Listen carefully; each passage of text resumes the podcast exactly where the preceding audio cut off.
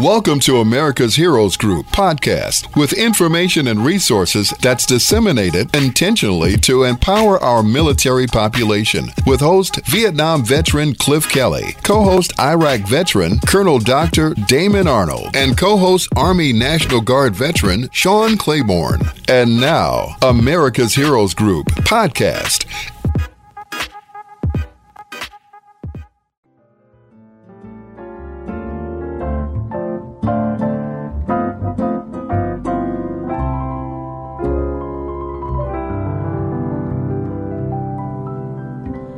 Welcome back to America's Heroes Group with our partner VETS, Veterans Employment and Training Service. September is National Suicide Prevention and Hispanic Heritage Month. Today is Saturday, September 24th, 2022. Our host is Cliff Kelly. I'm Sean Claiborne, the co host. Our executive producer is Glenda Smith, and our digital media producer is Ivan Ortega of Scouts Honor Productions. And we have a panelist with us, Ms. Margarita Devlin. She is the Deputy Assistant Secretary for Operations and Management at the U.S. Department of Labor, VETS. We're going to talk about transitioning assistance and the transitioning assistance program, TAP, otherwise known as, and the initiative that that program has brought and the importance of it, of bringing veterans home and then helping them go back into civilian life. How are you doing, Margarita? I'm doing well, thank you. How are you? My pleasure. Doing pretty good. So tell us first what TAPS is and how it all came about. Sure, happy to. So the Transition Assistance Program as we know it today, really kind of started with a law that changed everything in 2011. Before that, TAP was sort of up to the command, up to um, individuals to sort of, you know, decide who was going to brief what topics to help the service member know what was available to them. So in 2011, a law was put into place that, that dictated that transition assistance was required of every separating service member and that it would be a consistent programming no matter which installation you were leaving from. So that was in 2011. So I like to say that. I like to start there because a lot of our veterans who might be in the audience right now will have transitioned out of the military before then. So I want folks to know it's a little bit different. Now, 2011 was a while ago. Um, we've made changes just about every year, and those changes are made typically based on a combination of uh, laws passed by Congress and also veteran feedback and transitioning service member feedback. So the Transition Assistance Program, as we know it today, is a full week of curriculum. And that week is provided for by DOL, Department of Labor, the Department of Veterans Affairs, Department of Defense, and also the Small Business Administration because some veterans are, or some service members are interested in entrepreneurship. Uh, Department of Education and Office of Personnel Management are also involved in this. So it's a very multi federal government agency effort. And really the goal of TAP is mm-hmm. just to teach the service member what they need to do to transition effectively into civilian life and to access all the benefits that are available to them. And I'm happy to go into more details and explain it a little bit more, but let me know if you have specific questions. Actually, you did. You're actually right on track of what I what I wanted to know because one point that I was going to bring up, which you Brent mentioned, was before because when I got out of the military, I don't remember any kind of a transition. I mean, when I left, when I got out of the military, I was in National Guard, so maybe it's different for Guard members. It was basically okay. Your ETS is uh, whatever it was, June the eighth. And that was after June 8th came, I just stopped going back to drill. that was end of it. Nobody talked to me about what. You, so, what are your plans? What are you going to ready to do? Like, what you know? Do you want to reenlist? Do you want? I mean, it was nothing. It was just like, okay, I guess my time's up. I'm, I can go home now. And so, with so before 1991, what would what would have been the process? What would veterans back then experience if they left the military versus after 91 when these types of programs, transition programs, started to come about and started to get developed? So before that, it would depend on the military installation you were at, what type of partnerships they had, what type of staffing.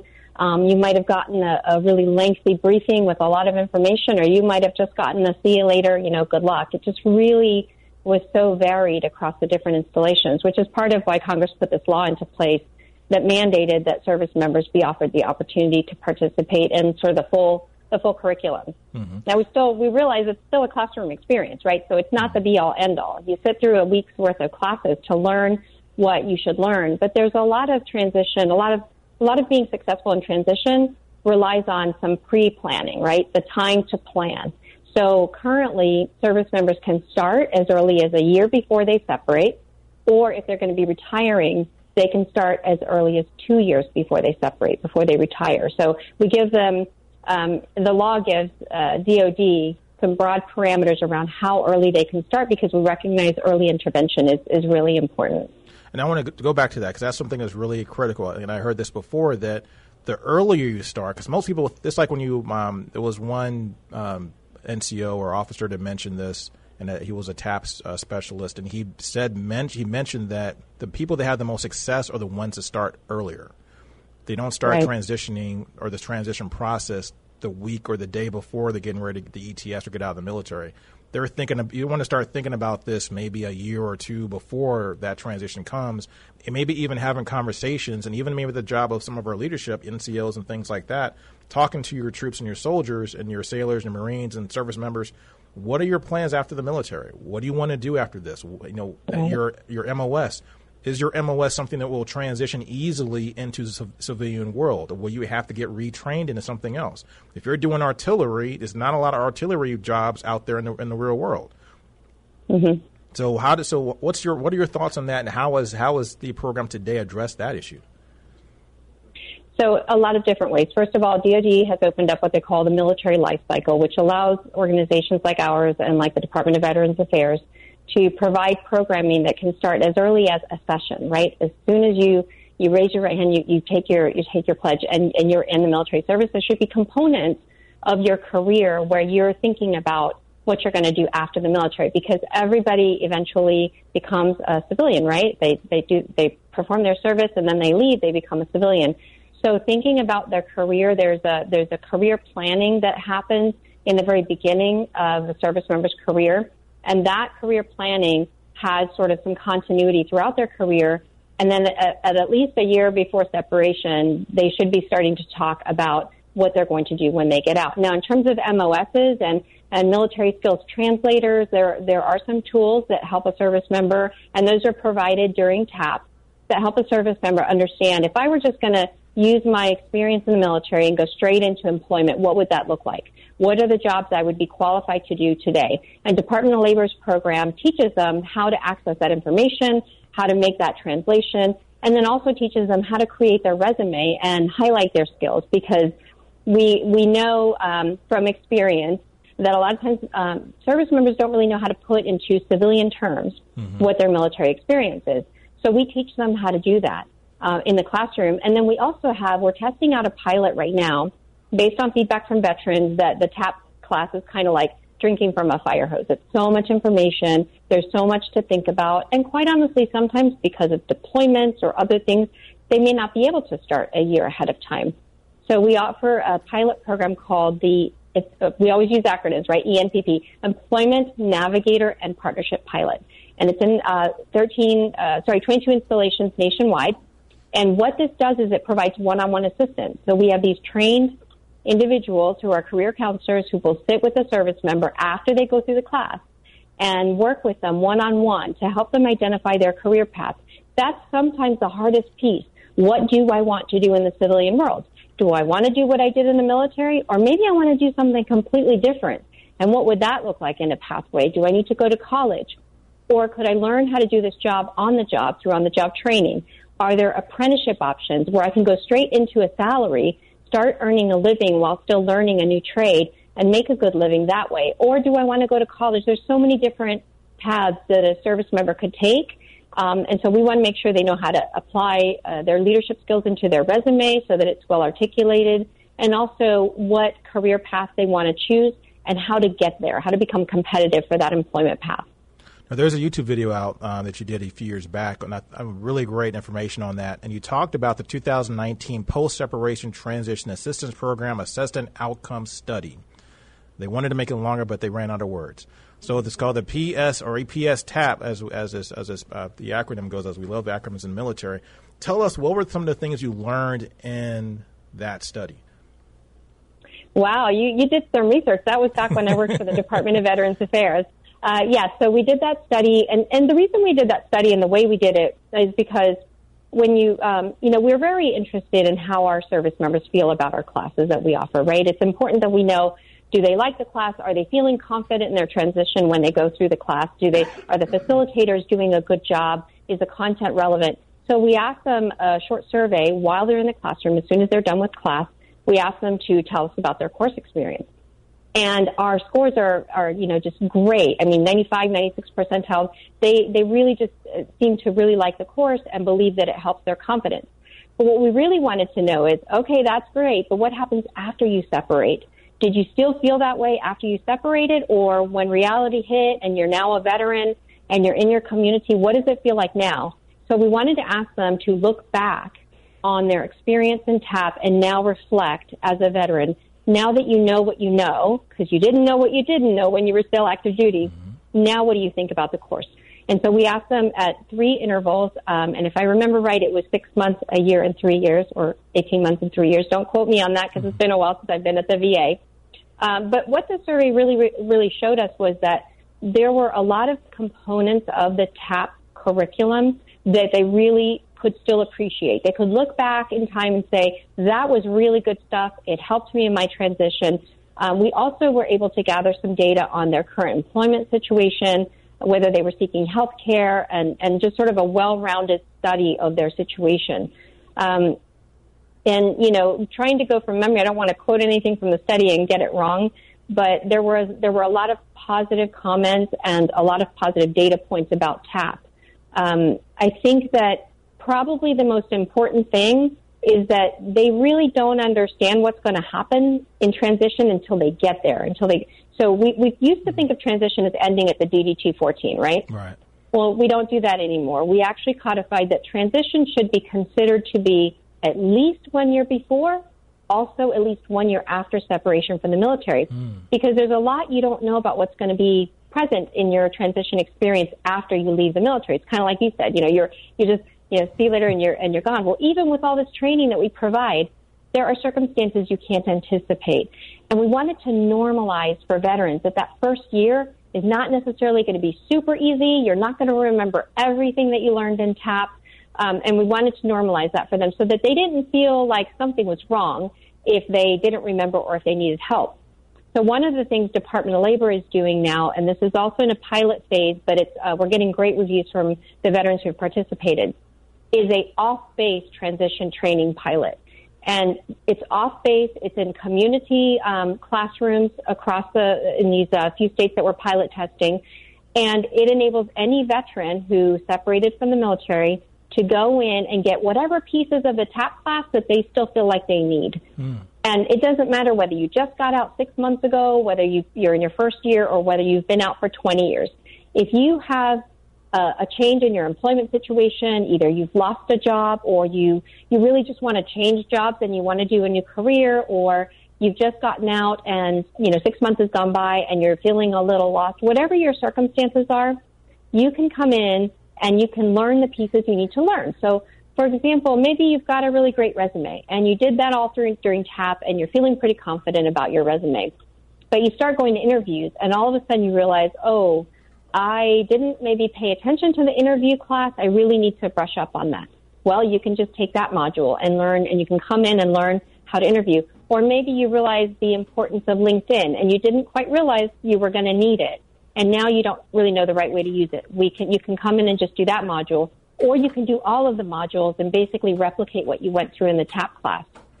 And the really cool thing about it is that even though we're pilot testing it in a few states, we also have it online virtually. So it doesn't matter where you live. If you want to come in and refresh on any of these topics, you can do so. And, and I also just want to say the military spouse is a part of the family unit. So for service members who are married, you know, we have a transition course just for military spouses. Okay. Um, it's the Transition Employment Assistance for Military Spouses programs, which is acronymed TEAMS, which is kind of easy to remember.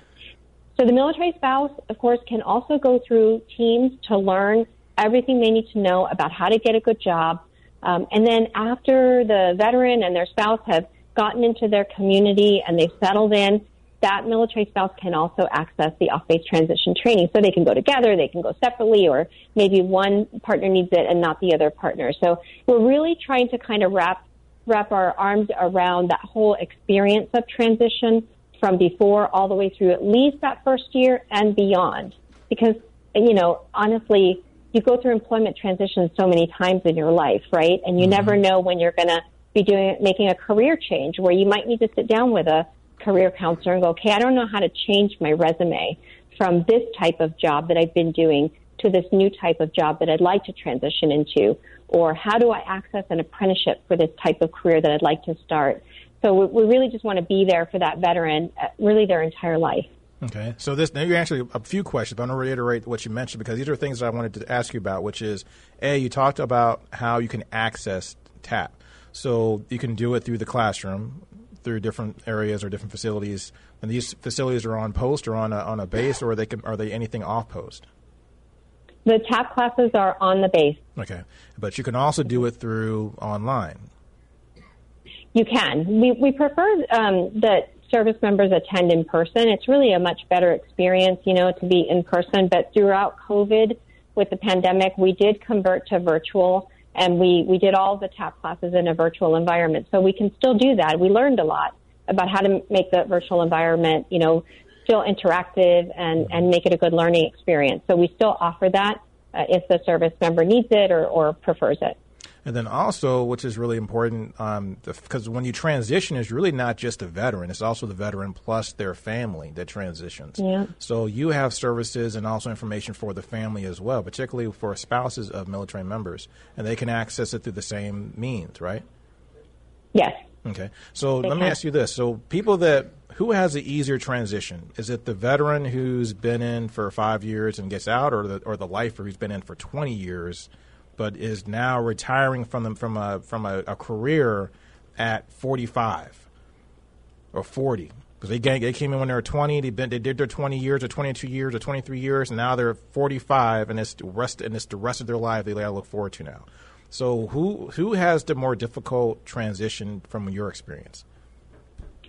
You know transition is really just a very individual experience right? So um, categorically speaking, I think that individuals who have gone, who have stayed in the military longer, have made it a career, probably have higher level leadership experiences, right? And in some cases, they may have even gotten some college under their belt while they were in, or they may have come in already as officers with some college.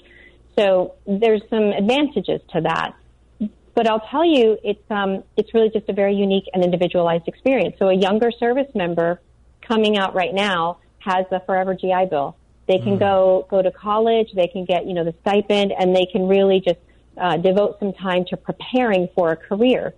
But also, they might want to get into a career right away. They might have you know a family, uh, a spouse, and children, and so they may need to start earning a living right away. In which case, they can go into an apprenticeship option. So, but that might be a little bit more challenging, right? They might not really know what they want to do.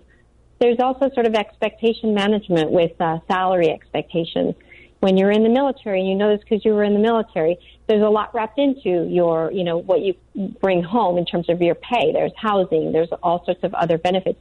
When you become a civilian employee, some of those things change for you. And so, um, salary expectations can sometimes be a little bit of a shock for, for veterans that were in for a longer time. But I can't really say to you that it's easier or harder for one or the other. It's very individualized. Mm.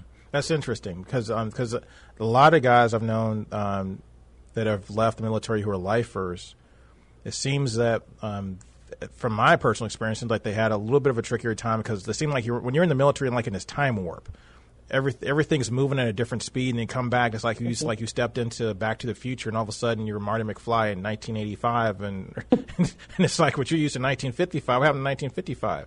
So and so and my brother going through that as a Navy vet. I mean, he, he, he was in the military for a long, long time. He just he was still trying to get used to cell phones you know, and that's and that's something that's like, and so it would you you would think that you might have a different approach for a person who's older versus a person who's younger, but you're saying it's individualized. So you have so it's not just about a general program where everybody yeah. gets the same speech like we're used to in the military, you know, for, for the most part.